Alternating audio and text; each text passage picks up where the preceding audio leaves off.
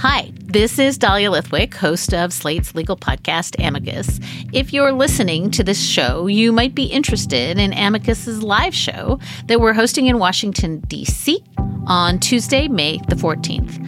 My colleague, Mark Joseph Stern, and I will be talking to some amazing guests, including Sherrilyn Ifill and a sitting state Supreme Court justice all about how originalism, a relatively recently invented way of interpreting the Constitution, has taken over the Supreme Court and radically reshaped the law. It's been doctrinal rocket fuel for the conservative legal movement and facilitated the rolling back of abortion rights, the expansion of gun rights, and the obliteration of the separation of church and state. And as another wildly consequential Supreme Court term careers to its end, the court's originalists are on a tear.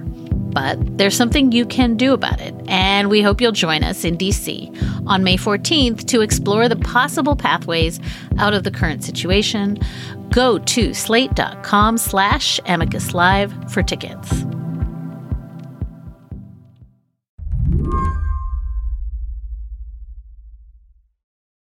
When I asked Eric Lach how he ended up marching across the Brooklyn Bridge the other day, shoulder to shoulder with city workers protesting the mayor's COVID vaccine mandate, he said it all started with this flyer. Let me see if I can pull it up for us and, and I can just read from it.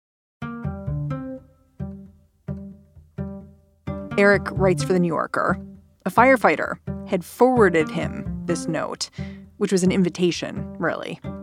Um, it said NYC workers anti-mandate march for choice. Uh, Monday, October 25th, 11:30 a.m. Wear your job T-shirt, make signs, bring your families. There are tens of thousands of us. This is our last stand.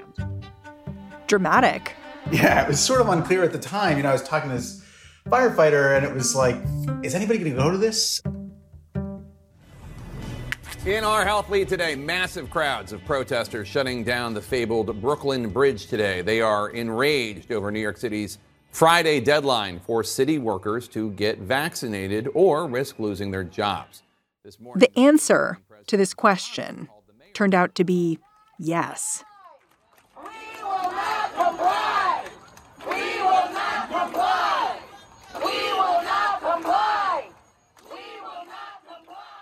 thousands of New York municipal workers showed up and gave speeches and waved placards. When Eric joined them, he says it wasn't exactly what he expected. It wasn't just a kind of like uh, right wing political rally. Like I've been to Trump rallies. Like this was not that. It was colleagues kind of standing around everybody kind of saying hi to each other, hugging each other, high fiving each other. Like there was some guys smoking cigars. You want to be vaccinated? Be my guest. I don't care. Just don't tell me what I have to do. Mayor de Blasio said. I don't know. I probably had a conversation with like 50 people, and like five or six of them said they were vaccinated, you know, and that they were just there to support their colleagues' right to choose. The whole time, Eric kept asking himself, how is this going to end? It's funny, looking at some video of these protests, I saw this one sign that stood out to me. It didn't say much, it just said, I am very angry. And to me, I saw that and I was like, that's the whole thing. We're all very angry by this point in the pandemic. And I wondered if that was what was going on. I think that's a big part of it. These are people who were deemed essential workers who you know went into work through the pandemic. You know sanitation workers were on the backs of garbage trucks like in march and april and may 2020 when nobody knew if covid was you know transmitted by surfaces you know and they're handling everybody's garbage. I talked to, to one ems worker who was there. She had brought her daughter. She was vaccinated but she was just you know she was just pissed. I mean she was just like you know we we worked through the pandemic. You know, they told us just to reuse our masks, you know, at the beginning when there wasn't enough PPE to go around. And, you know, we got shunted this way and shunted that way. And, and, and, and then now we're sort of being forced to do something. It wasn't even, she's not even being forced to do anything. She's already vaccinated, but she was just, you know, chant, the, the, the frustration that her peers were, you know, expressing, I mean, was totally resonating with her. She was mad. She was like just, just tired. Today on the show, the debate over who can dodge a vaccine and who can't is heating up. What happened with these workers in New York reveals how the fight could end. I'm Mary Harris. You're listening to What Next? Stick around.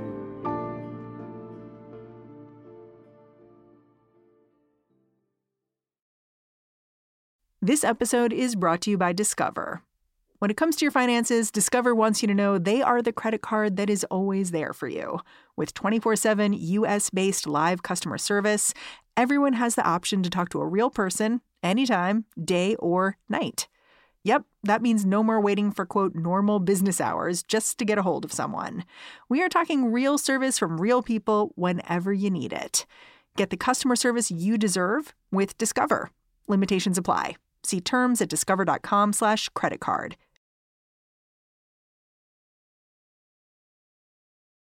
The latest vaccine mandate in New York City applies to all kinds of people EMTs, firefighters, sanitation workers, cops.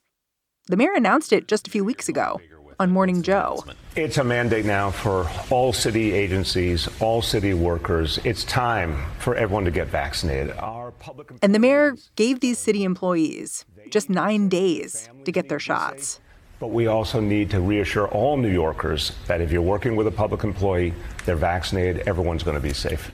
Basically, they just announced it. I mean, you know, it's like uh, the mayor, the mayor, uh, uh, I think it was a Wednesday, and um, Mayor de Blasio made a couple TV appearances and put out a press release and said, uh, you know, this was October, October 20th was the day it was announced. And it was like, come October 29th at 5 p.m., which was a Friday, you know, if, if, if you don't have a dose, you're going to go on unpaid leave. The leave would start that the following Monday. Uh, it's November 1st. And the, the mandate did come with kind of like, and I wrote this in, in my article. I mean, it had a sort of a carrot and stick component where, where it was like, you know, the, the, the stick was that you go on unpaid leave if you don't get a shot.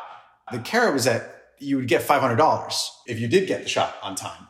And, uh, I, you know, a lot of, a lot of the city workers seem to just dismiss this 500. I mean, it, it was like the, at least the ones at the march, the, the, most vocally, I'm sure there was plenty of city workers who were grateful for the $500. No, no, no question, you know, but the ones who were most vocally against the vaccine almost wanted to treat that $500 with suspicion. They were almost like, huh. why are we being bribed uh, to get this vaccine? You know, what kind of vaccine requires a bribe in order to like go get it? So they, they just wanted to, you know, they just. It just shows how like the suspicion, once you have it, like nothing is off limits to question. Totally. I mean, it's like that, you know, any grounds to dismiss this that they could find, they did.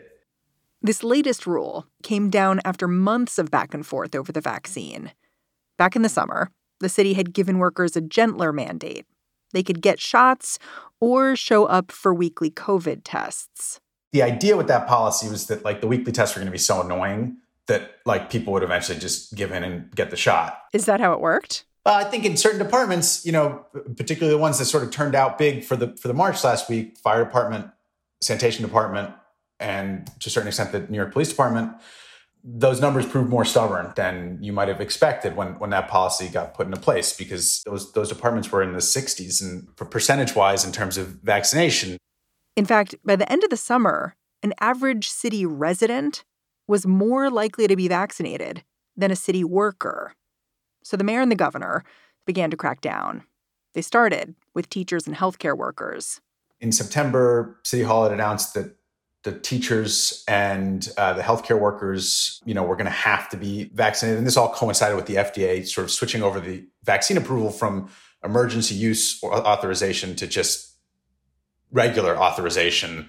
Yeah, I remember this because I have kids in school and it was like a few weeks before school started, I think, like really up to the wire. And then all of a sudden it was like, okay, everyone's going to be vaccinated. And it was like, oh, okay.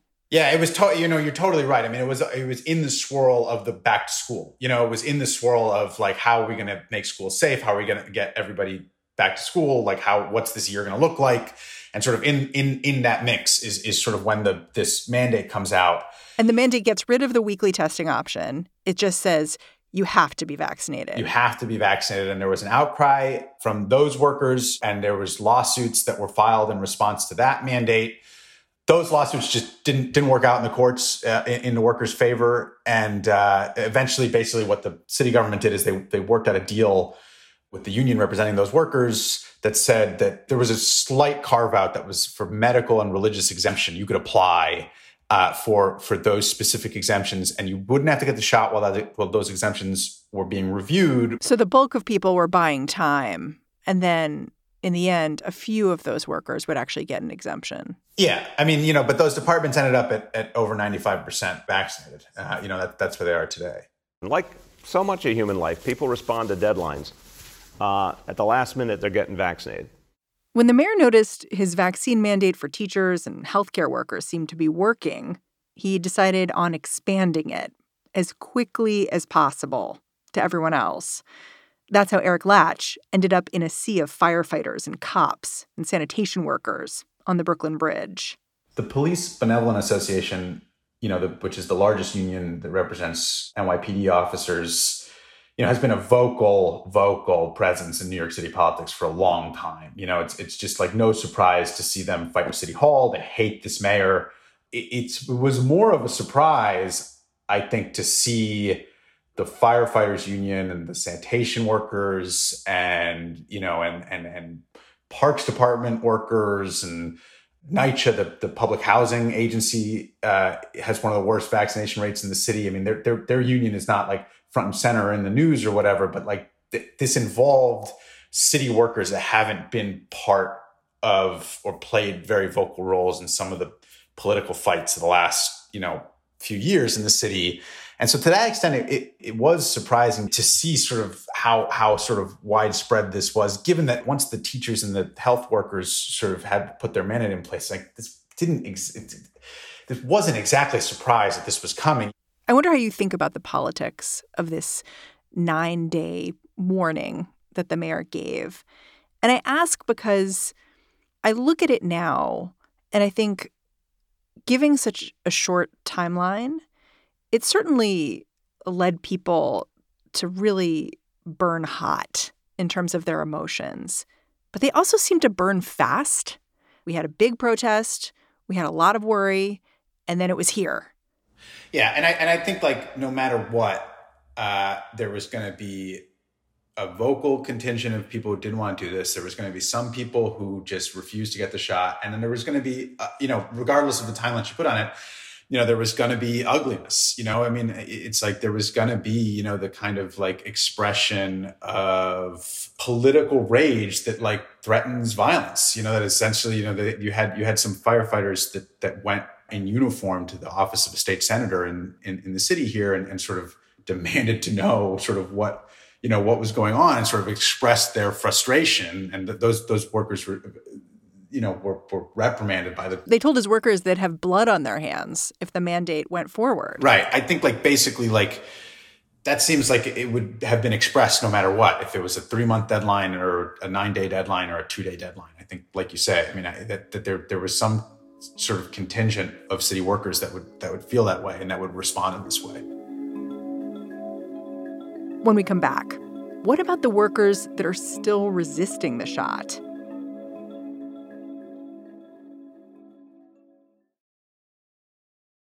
This podcast is sponsored by Ramp. Are you the decision maker in your company? Consider this. For the first time in decades, there's a better option for a corporate card and spend management platform. Meet Ramp, the only corporate card and spend management system designed to help you spend less money so you can make more. Most corporate credit cards offer points as incentives, but those points amount to less than their worth in real cash value. Ramp's business cards offer you cash back, real money in your pocket. Plus, you control who spends what with each vendor. And Ramp software collects and verifies receipts automatically, which means you'll stop wasteful spending and close your books in hours instead of days. Businesses that use Ramp add up to 5% to their bottom line the first year. If you're a decision maker, adding Ramp could be one of the best decisions you've ever made. And now get $250 when you join Ramp for free. Just go to ramp.com slash easy. Ramp.com slash easy. R-A-M-P.com slash easy. Cards issued by Sutton Bank and Celtic Bank members FDIC terms and conditions apply. As of right now, who are the main holdouts when it comes to getting vaccinated? Basically, FDNY the firefighters. FDNY includes firefighters and EMS workers, and, and the EMS workers are close to 90% vaccinated at this point. The firefighters are still under 80%. And so they're they're sort of a notable holdout. Why firefighters? Yeah, it's a it's a good question. I mean, I, I think that the firefighters have a really strong kind of like job identity and and and you know the other thing that we haven't really quite touched on yet is just that a lot of firefighters who I talk to and who have talked to other press outlets and online and stuff, you know, they say like a lot of us already had COVID. You know, we mm. had COVID, we have antibodies, and therefore we shouldn't be forced to get the vaccine because we already have the antibodies. So they believe in a previously acquired immunity. Yeah, exactly. And so like that, and that argument really seems to have taken hold in the, in the fire department. And we should say, even though the evidence shows that that immunity is not as strong as vaccine immunity. You know, and, and, and the, the public health recommendations to get vaccinated anyway. They sort of dismiss that. That that's a that's a real argument that's taken hold, and that's part of the reason um, it, it, seems like the, the, the firefighter numbers are lower than other agencies. I think of firefighters as risk takers. Like they run into a burning building. so and it's sort of funny to me. And risk assessors. Yeah. You know, I think that they're in it, like just talking to just talking to some, especially the older firefighters, you know, and this kind of, you know, still the legacy of 9-11 and the special class that first responders were put in after 9-11. Some of them will say, you know, like we were told that working down on the pile after 9-11 was safe. And then a lot of us got sick and like there's been a multi decade fight with Congress for proper funding for people who got sick, you know, were firefighters and EMS who, who worked on on and after 9-11 down downtown in New York City. And, you know, and, and so still like this kind of like institutional memory and kind of residual sort of feeling of like this is a particular kind of job and we are a particular kind of city worker. And we've taken one for the team. Yeah, you know, and I, I think so, it, some of that is definitely, you know, it's like it's, it's just it's just a mix of all of this stuff. There were other ways that New Yorkers were feeling this resistance from municipal employees who just weren't comfortable with the shot. Like my trash wasn't picked up for a day or two. Right. And I know that 311 complaints quadrupled, I think. Yeah. And union heads were warning, like, oh, we're not going to have enough people to send to fires, or we're not going to have enough people to respond to medical calls. Yeah, obviously that was you know that that was one of the big questions going into the deadline was is this going to affect the functioning of city government? Even if it's a fraction of the total city worker population that holds out. Was the government worried about that? You know, Mayor de Blasio seemed pretty sanguine about it all week and you know was just saying Friday's the deadline, you know, you got to get the city workers have to get their shots by then and you know after that we move on. Look, I'd like everyone uh, who's not yet vaccinated get vaccinated uh, by the end of Friday. Uh, if they don't, they're going off payroll. Uh, I don't want that savings, but that does create a savings.